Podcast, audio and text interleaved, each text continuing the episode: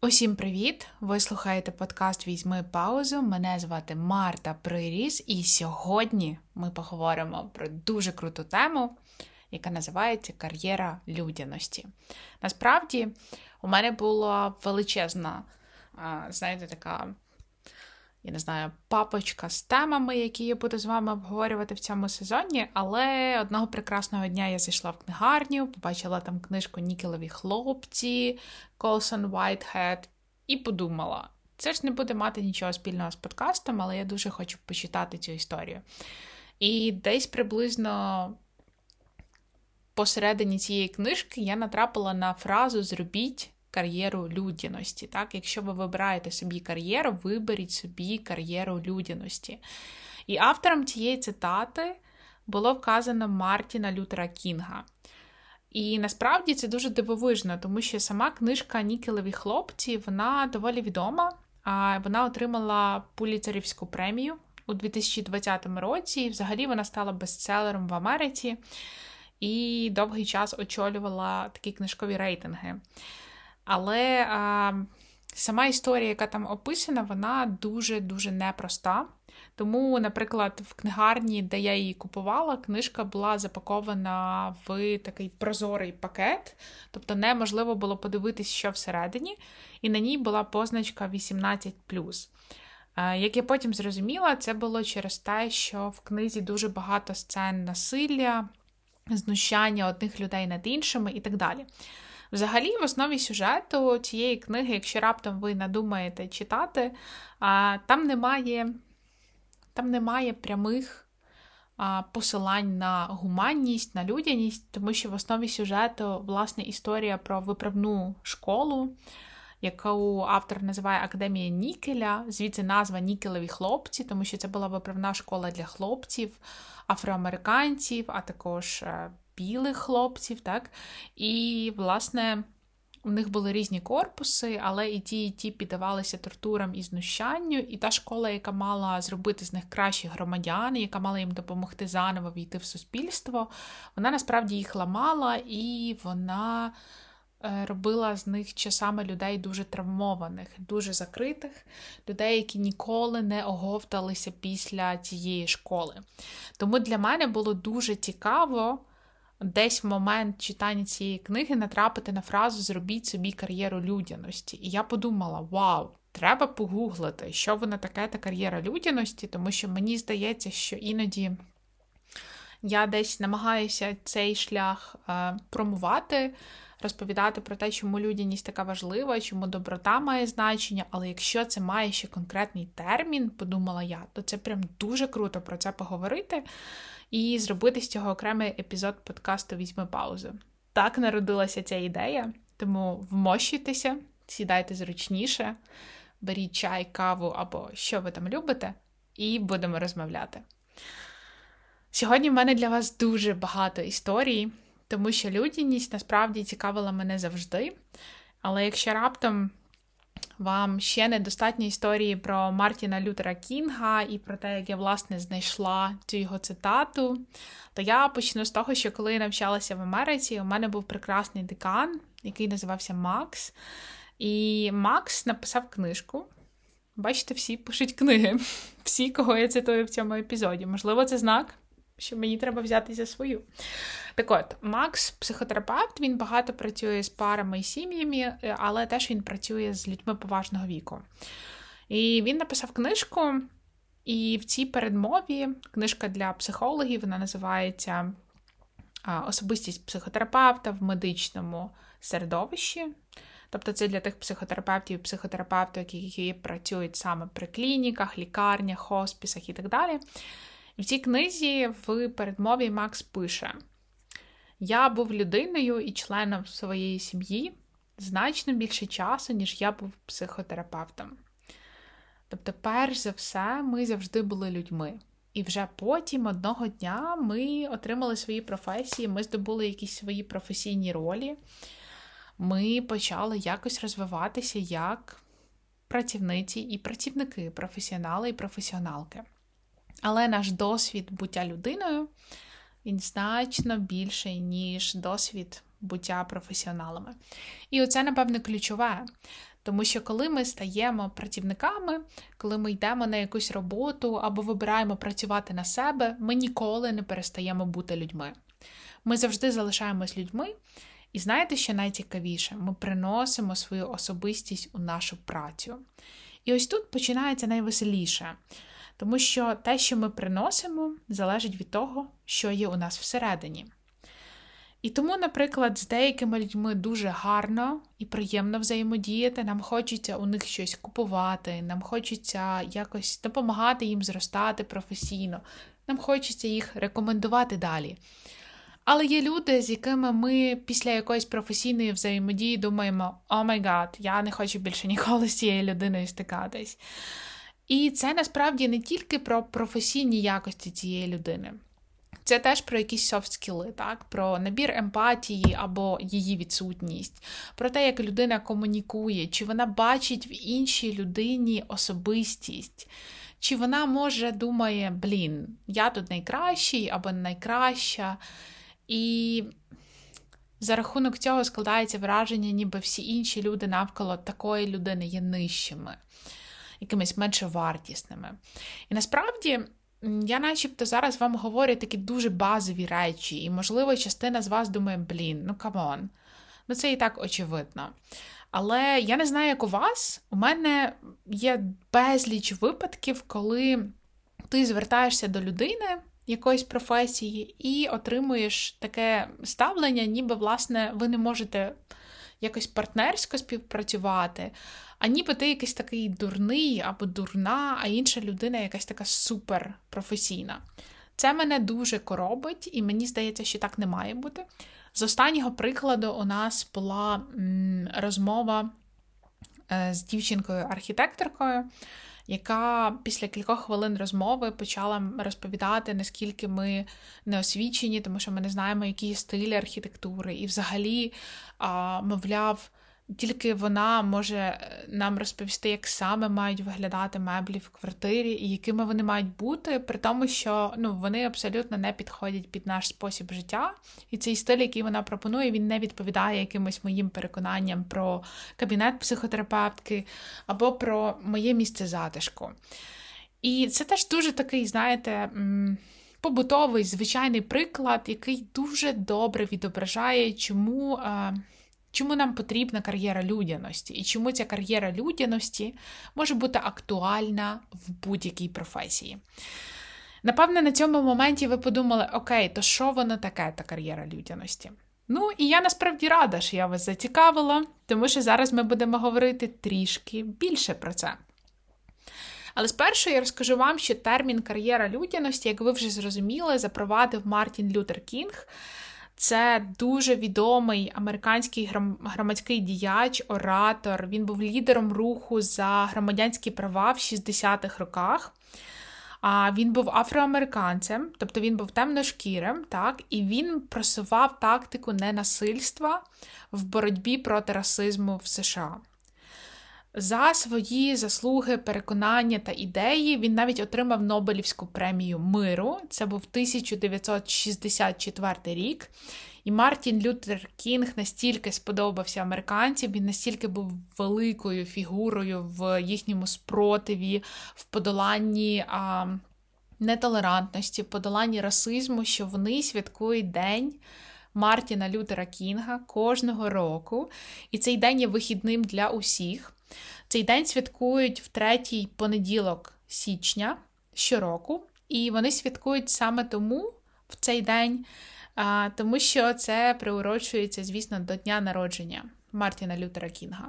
Але ця дата є плаваючою. І я можу сказати, що американці дійсно дуже-дуже шанують цю особу, тому що коли я запитувала своїх клієнтів, що ви знаєте про Кінга, вони мені завжди розповідали якісь такі гарні теплі історії, і вони розповідали, наскільки його філософія і те, що він зробив, наскільки воно власне вплинуло на їхніх батьків.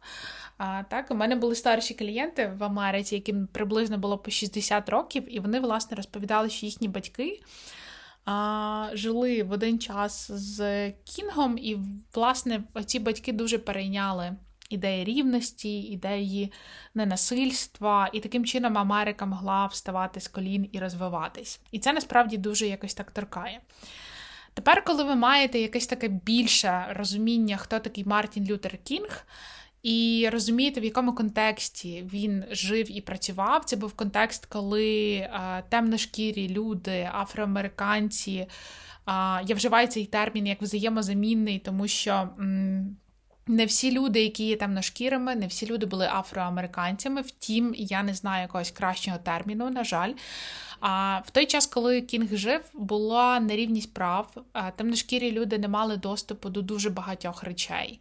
Так, І, наприклад, навіть ця книга Нікелеві хлопці вона описує, що темношкірі і білошкірі хлопці жили в різних корпусах. І навіть в цій виправній школі корпус білошкірих хлопців був значно кращим. Там були кращі ліжка, кращий ремонт, і їх навіть били трохи легше. Тому ми можемо уявити, що на той час справді ситуація була печальна. Але він боровся проти цих обставин. Він був теж темношкірою людиною, він розумів дуже добре, що це означає. Втім, навіть якщо в Україні в нас не так поширена наразі проблема расизму, тому що більшість людей все ж таки е, мають один і той самий колір шкіри, плюс-мінус, то ми можемо брати якісь добрі ідеї людяності, гуманності, і ми можемо подумати, що окей, а, скільки у мене є років досвіду життя? Ну, наприклад, у мене станом на зараз це 29. Скільки у мене є років досвіду праці? У мене це зараз 8. Тобто, виходить, що 21 рік до того я була просто Мартою. Так? Я була людиною, яка прийшла в цей світ, а, надіюсь, що з якоюсь ціллю. І, а, власне, буття людиною мені далося теж доволі непросто. Але саме завдяки тому, що на моєму життєвому шляху траплялися дуже різні речі, я можу зрозуміти, чому кар'єра гуманності має сенс. Тому що біля мене, знаю я про це чи не знаю, є інші люди. І вони теж намагаються якось дати раду з тим життям. Найчастіше я не знаю, як вони дають собі раду з тим життям, але це не означає, що я не можу бути до них гуманною просто за замовченням. То коли ми думаємо про кар'єру гуманності, найперше, що нам говорить філософія Кінга, це знати свої цінності і практикувати їх. Зокрема, йдеться про такі цінності, як співчуття, співпереживання, милосердя, загальна людська любов, доброта, розуміння усвідомлення так, своїх і чужих привілеїв і добре серце. З приводу усвідомлення своїх та чужих привілеїв. Знаєте, е, насправді до свого проживання в США я ніколи не думала над питанням своїх привілеїв. Я просто якось жила і думала, що окей, я плюс-мінус маю те, що має більшість людей в Україні. Але коли я переїхала в Америку і побачила, що Є певний відсоток людей, які не вміє писати. Так, так, це було в Америці, в Україні я з цим не стикалась. Є певний відсоток людей, який не має доступу до медичної системи взагалі, тому що в них просто немає коштів навіть на якісь звичайні послуги. А рентген в Америці на секундочку, простий рентген коштує 5 тисяч доларів без страхівки, принаймні в Сент-Луісі. Я не знаю про інші міста. Е, я побачила людей, які не можуть дати своїм дітям освіту, вищу освіту в університеті, тому що це дуже дорого. І я приїхала з країни, в якій у мене на той час були дві вищих освіти завершених, де я завжди могла сходити до лікаря, де я ніколи не мусила ходити кілька років з диркою в зубі і потім не мусила в 25 років, як деякі мої американські клієнти, їх виривати, тому що в мене немає коштів. А я зрозуміла, що в мене до біса багато привілеїв. І це привело мене до наступного кроку. Я зрозуміла, що в мене є відповідальність за ці привілеї. І якщо не всі люди їх мають, і навіть якщо їх немає більшість, тоді в мене є дуже велика відповідальність з приводу того, як я їх використовую, і як не змушувати інших людей біля мене почувати себе не окей. Це був мій перший доторк до теми привілеїв. Потім я ще дуже багато рефлексувала з приводу того, наскільки великий привілей мати взагалі добру освіту, і наскільки цей привілей стає таким, знаєте, важливим, тому що він може дійсно змінювати життя.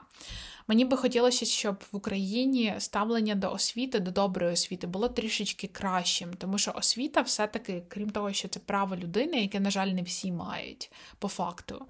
Це ще дуже-дуже великий привілей, який відкриває безліч дверей, якщо якщо у нас справді є змога десь навчатись в гарному місці. Тим не менше, зараз, коли ми думаємо про оці цінності кар'єри гуманності, бачите, ми бачимо і співчуття, ми бачимо і доброту, і любов до свого ближнього, і усвідомлення так, привілеїв, ризиків, і добре серце. Воно все має сенс. І воно мені таке виглядає, ніби всі оці цінності прийшли в кар'єру гуманності просто через сам факт, що ми є просто людьми. Так, задовго до всього на світі, задовго до будь-якої професії, яку ми отримали, задовго до будь-якої кар'єри, яку ми розпочали. Ми були просто людьми. І Мартін Лютер Кінг каже, що ми можемо залишатися людьми навіть коли ми будуємо кар'єру, навіть якщо ми дуже стрімко рухаємось кар'єрними сходинками. І насправді для цього ми можемо робити мега прості речі. Ну, наприклад ми можемо а, допомагати людям на такому рівні, на якому нам вдається. Допустимо, якщо мені пише хтось про консультацію, і я не можу взяти цю людину, найчастіше я скажу, що у мене є інші опції, і я вам їх вишлю. Або у мене є опції безкоштовної терапії, і я готова з вами поділитись, чи воно вам потрібно. Якщо так, супер, я все висилаю. Так само ми можемо, наприклад, робити всі оці цінності, плекати їх на практиці через волонтерство. Якщо в наших сферах є якісь дуже важливі ініціативи, тоді ми можемо підтримувати те, що має значення, те, що творить суспільні зміни, волонтерячи.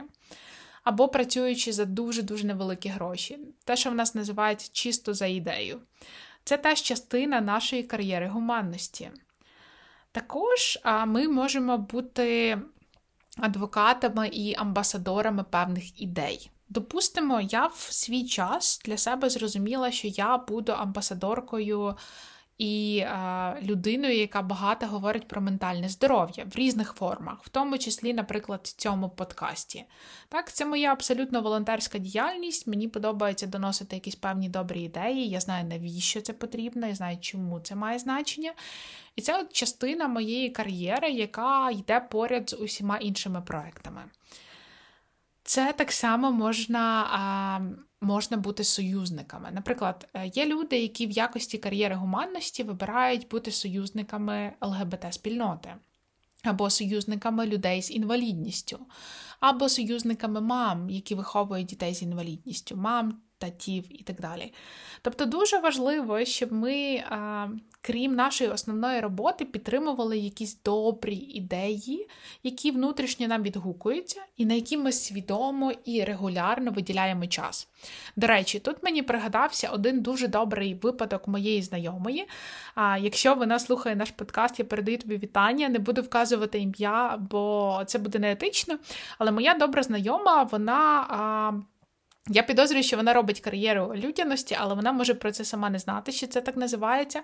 Так от, вона працює на роботі, яка не пов'язана з тим, що я вам зараз розкажу. Але вечорами вона допомагає людям, які є дорослими дітьми алкоголіків. Так, вона вона волонтерить спільноті, яка називається ДДА. Дорослі діти алкоголіків. Це її волонтерська діяльність, вона робиться абсолютно безкорисно. І вона робиться, тому що вона каже, що в цьому є багато сенсу, що багато людей потребують такої підтримки, рівний рівному, рівна рівній. І це приносить їй багато полегшення, багато відчуття, що вона дійсно робить щось корисне. Це теж може бути добрим прикладом. Так само, якщо ми хочемо робити якісь конкретні речі, щоб плекати названі мною цінності, ми можемо донатити. Частина кар'єри гуманності полягає в тому, що ми а, допомагаємо доброті розростатися в цьому світі. І ми можемо донатити, наприклад, зараз багато з нас донатить на ЗСУ, але робиться в конкретні фонди на конкретні ініціативи. І це насправді дуже багато говорить про наші цінності. Тому, якщо раптом ви ще не дуже знаєте, що для вас є по-справжньому важливим, запитайте себе, якщо я доначу на на ось це, на дрони, якщо я доначу на кровоспинні, якщо я доначу на тварин або доначу на дітей з певними хворобами, що це говорить про мої цінності? За що я так сильно вболіваю? І я думаю, що ця відповідь може допомогти вам насправді е, промувати і е, промувати свої цінності, так, а зробити їх більш ясними, більш чіткими і рухатися далі. І останнє, як ми можемо плекати ці цінності, ми можемо пробувати їх плекати свідомо. Наприклад, одна з моїх традицій, власне, чому чому в мене з'явилась книжка Нікелеві хлопці, про яку ви стільки сьогодні чули, тому що е, я свідомо намагаюся плекати доброту. Для цього мені важливо бачити різні приклади, для цього мені важливо читати різні історії, намагатися побачити цей світ е, з різноманітних сторін. І я часами йду книжкові і намагаюся купляти книжки, які для мене не є типовими. Наприклад, е, ті ж самі історії хлопців з виправної школи. Або я недавно читала книжку однієї жінки, яка працює в хоспісі, і вона писала про помирання. Або чи саме я читаю книжки про якісь дуже-дуже далекі країни, просто для того, щоб зрозуміти, як люди по-різному справляються з цим життям, і як можна бути добрими одні до одних, в які способи, щоб це нікого не ранило і, навпаки, ставало чимось корисним. І є ще один неочевидний спосіб, як ми можемо плекати ці цінності, це бути менторами і менторками. Тут я би хотіла зупинитися трошки більше. Насправді, бути менторами і менторками ми можемо бути в різних сферах. І, наприклад, це може виглядати як офіційне менторство або неофіційне, коли ми просто допомагаємо іншій людині зростати і рухатися кар'єрною драминкою. Але в будь-якому разі бути менторами це бути людьми, які знають трішки більше, пройшли трошки більше станом на зараз. Але в певний момент вирішили, що окей, позаду мене є новачки. І їм теж потрібна допомога, їм теж потрібна якась дієва порада. І я можу їх цьому навчити, я можу їх менторити. Це не обов'язково є оплачуваним. В багатьох випадках це є така добровільна волонтерська діяльність, але це є частиною промування, порозуміння, любові до людини, доброти, а, милосердя. Так? Тому що ми розуміємо, є хтось, хто є набагато більше позаду, ніж я. Є хтось, кому треба допомогти рухатися вперед. Є хтось, хто в такій самій позиції, як я була чи був 10 років тому.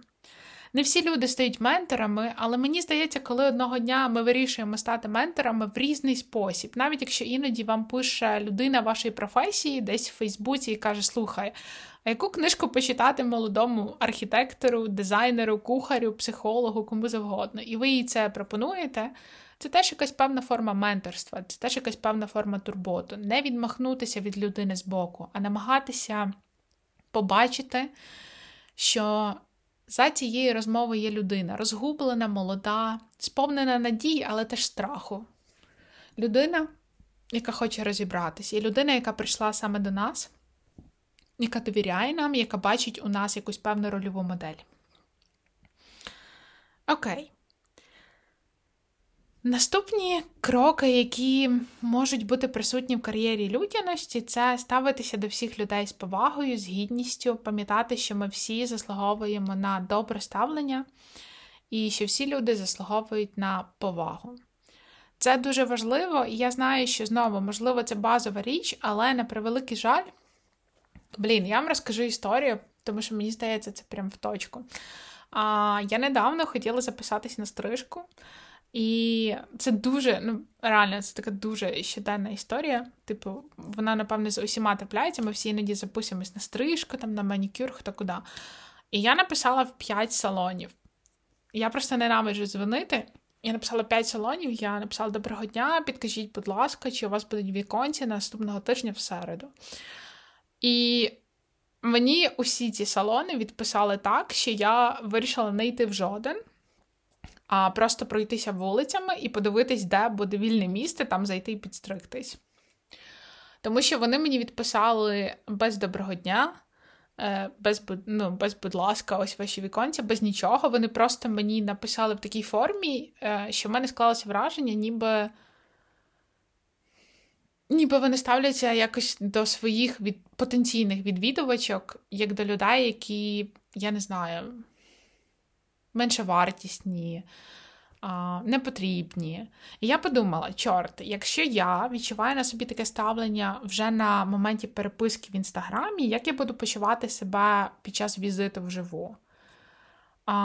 Тому мені здається, іноді банальна вічливість, розуміння, що біля вас така ж сама людина, хай навіть вона не розбирається в чомусь, вона не є професійною перукаркою, я не знаю, стилісткою, ким завгодно. Вона є такою ж самою людиною, і вона потребує добрих пояснень, а не а не почуватися якось нижчою біля вас. Це дуже важливо, і насправді це трапляється на превеликий жаль не так часто, як би мені принаймні хотілося. Це, до речі, стосується і моєї сфери. У мене є така штука, що а, ну, багато людей запитують мене якісь запитання. І деякі запитання бувають, ну, чесно, дуже складними. А, Мене запитують чи стиля, що робити, якщо? І там далі якесь дуже велике питання. Але чи саме мене запитують якісь дуже такі, знаєте, цікаві питання, які можуть викликати навіть посмішку. Типу, а це нормально, якщо я не засинаю одразу в ліжко? Або, а ти думаєш, коли війна закінчиться, то мої симптоми прийдуть чи ні? Ну, це важке питання, я погоджуюсь. І мені здається, найважливіше, що можна зробити в цей момент, це побачити за будь-яким запитанням розгублену людину, для якої це запитання дуже важливе. І навіть якщо я купу разів, десятки разів вже його чула від інших людей, і навіть якщо у мене ця відповідь відскакує від зубів, те, що називається, мені дуже важливо побачити навпроти себе цю людину, цю конкретну людину. Я не знаю, Сергія, Петра, Іванку, оцю конкретну людину.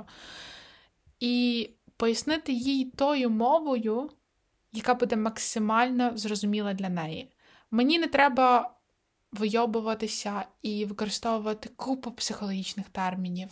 Мені не треба показати, що я знаю кілька теорій а, щодо стресу, або кілька теорій щодо того, як, а, яка є архітектура сну. Ні, мені треба просто цій конкретній людині показати кілька речей. Перша, я бачу, що ти розгублений або розгублена, і це до біса важко. Друге, ось дивися, яку відповідь я можу тобі дати. Третє, скажи мені, що ти про це думаєш, наскільки ця відповідь тобі окей, не окей, чи я маю щось додати, наскільки вона зрозуміла. Тому що в мене є бажання, щоб люди після терапії самі собі були терапевтами і терапевтками, щоб люди знали, окей, тепер я знаю, як воно всередині мене працює. Окей, тепер я розумію, що зі мною відбувається. Воу, я відчуваю полегшення, бо тепер я знаю, як воно називається. І щоб люди просто пішли з відчуттям, що до них поставилися по-людськи, тобто як рівне рівному. Оце мені здається, напевне, і називається словом по-людськи. Рівний рівному, з відчуттям. Е- з доброзичливістю, так, з відчуттям, що мене помітили, моє запитання не є тупим. Тому що жодне запитання не є тупим, на відміну від відповідей. А, Десь приблизно так я до цього ставлюсь. Окей. Ще одна цікава річ, яка стосується кар'єри гуманності, це намагатися якомога більше збагачувати свій людський досвід. Ну, наприклад, якщо є можливість від якби дізнаватися про інші культури або подорожувати. Я знаю, що для багатьох з нас це зараз недоступно, але колись, коли буде наша перемога, я надіюсь, що це буде скоро. Ми знову зможемо відкривати для себе інші країни, їздити з людьми, яких ми любимо. В будь-якому випадку, коли ми читаємо або дізнаємося, дивимося фільми про інші культури, ми вже намагаємося якось збагатити свій досвід. І, до речі, в мене колись е, рік тому була така крейзі ідея. Я сиділа і думала: окей, я дуже хочу дізнатись про різні країни, але в мене немає можливості поїхати в усі країни, які б я хотіла зараз дізнатись, то я куплю собі 20 книжок, які написали автори з 20 різних країн. І я це зробила. І почала їх читати. І це було дуже цікаво, тому що, наприклад, книжка з Бразилії. Бразилійської авторки вона мені відкрила прям дуже багато крутих моментів. Потім я читала книжку а, поляків. Це теж було дуже цікаво, тому що ну, типу, я люблю їхню культуру, і в них є багато цікавих моментиків і смішних. Тобто, це було якесь таке eye-opening, так? Я читала, я думала, вау, стільки цікавих акцентів, якось по-іншому вони мені показують цей світ, і можна якось збагатитися як людина. По суті, кар'єра гуманності каже нам, що нам потрібно постійно вдосконалюватися як людям, бути готовими до викликів. І навіть в цих викликах, в цих життєвих бурях намагатися плекати свої цінності і пам'ятати, що деякі вибори є правильними, а не легкими, професійні а, вибори в тому числі. І а, це теж, напевне, знаєте, якось про дорослість, тому що коли ми а, розуміємо, що, будучи дорослою людиною, я буду стикатись з дуже різними обставинами але частина з них можуть бути непростими. Тому мені важливо опиратись на свої цінності, дуже чітко знати, де є мої опори, і, відштовхуючись від цього, власне, приймати свої рішення, особисті і професійні. Окей, дякую, що ви дослухали до цього моменту. Я дуже рада знову бути тут з вами. І наостанок хочу вас запитати. Що з цих всіх моментів, які я сьогодні назвала як частини кар'єри людяності, ви вже робите? А що ще ви хочете спробувати або потестувати, або, можливо, почати робити? Мені буде дуже цікаво дізнатися ваші відповіді. Я підозрюю, що нас таких тут багато, які роблять речі, не усвідомлюючи, що це гарні добрі речі, кимось вже названі. А Буду дуже рада їх почитати. А поки що візьміть паузу, дихайте все буде Україна, і почуємось. До речі, а ви чуєте звук гавкаючої собаки? Ось так я записую вам подкасти. Ну добре, любі. До зв'язочку, до п'ятниці, Па-па.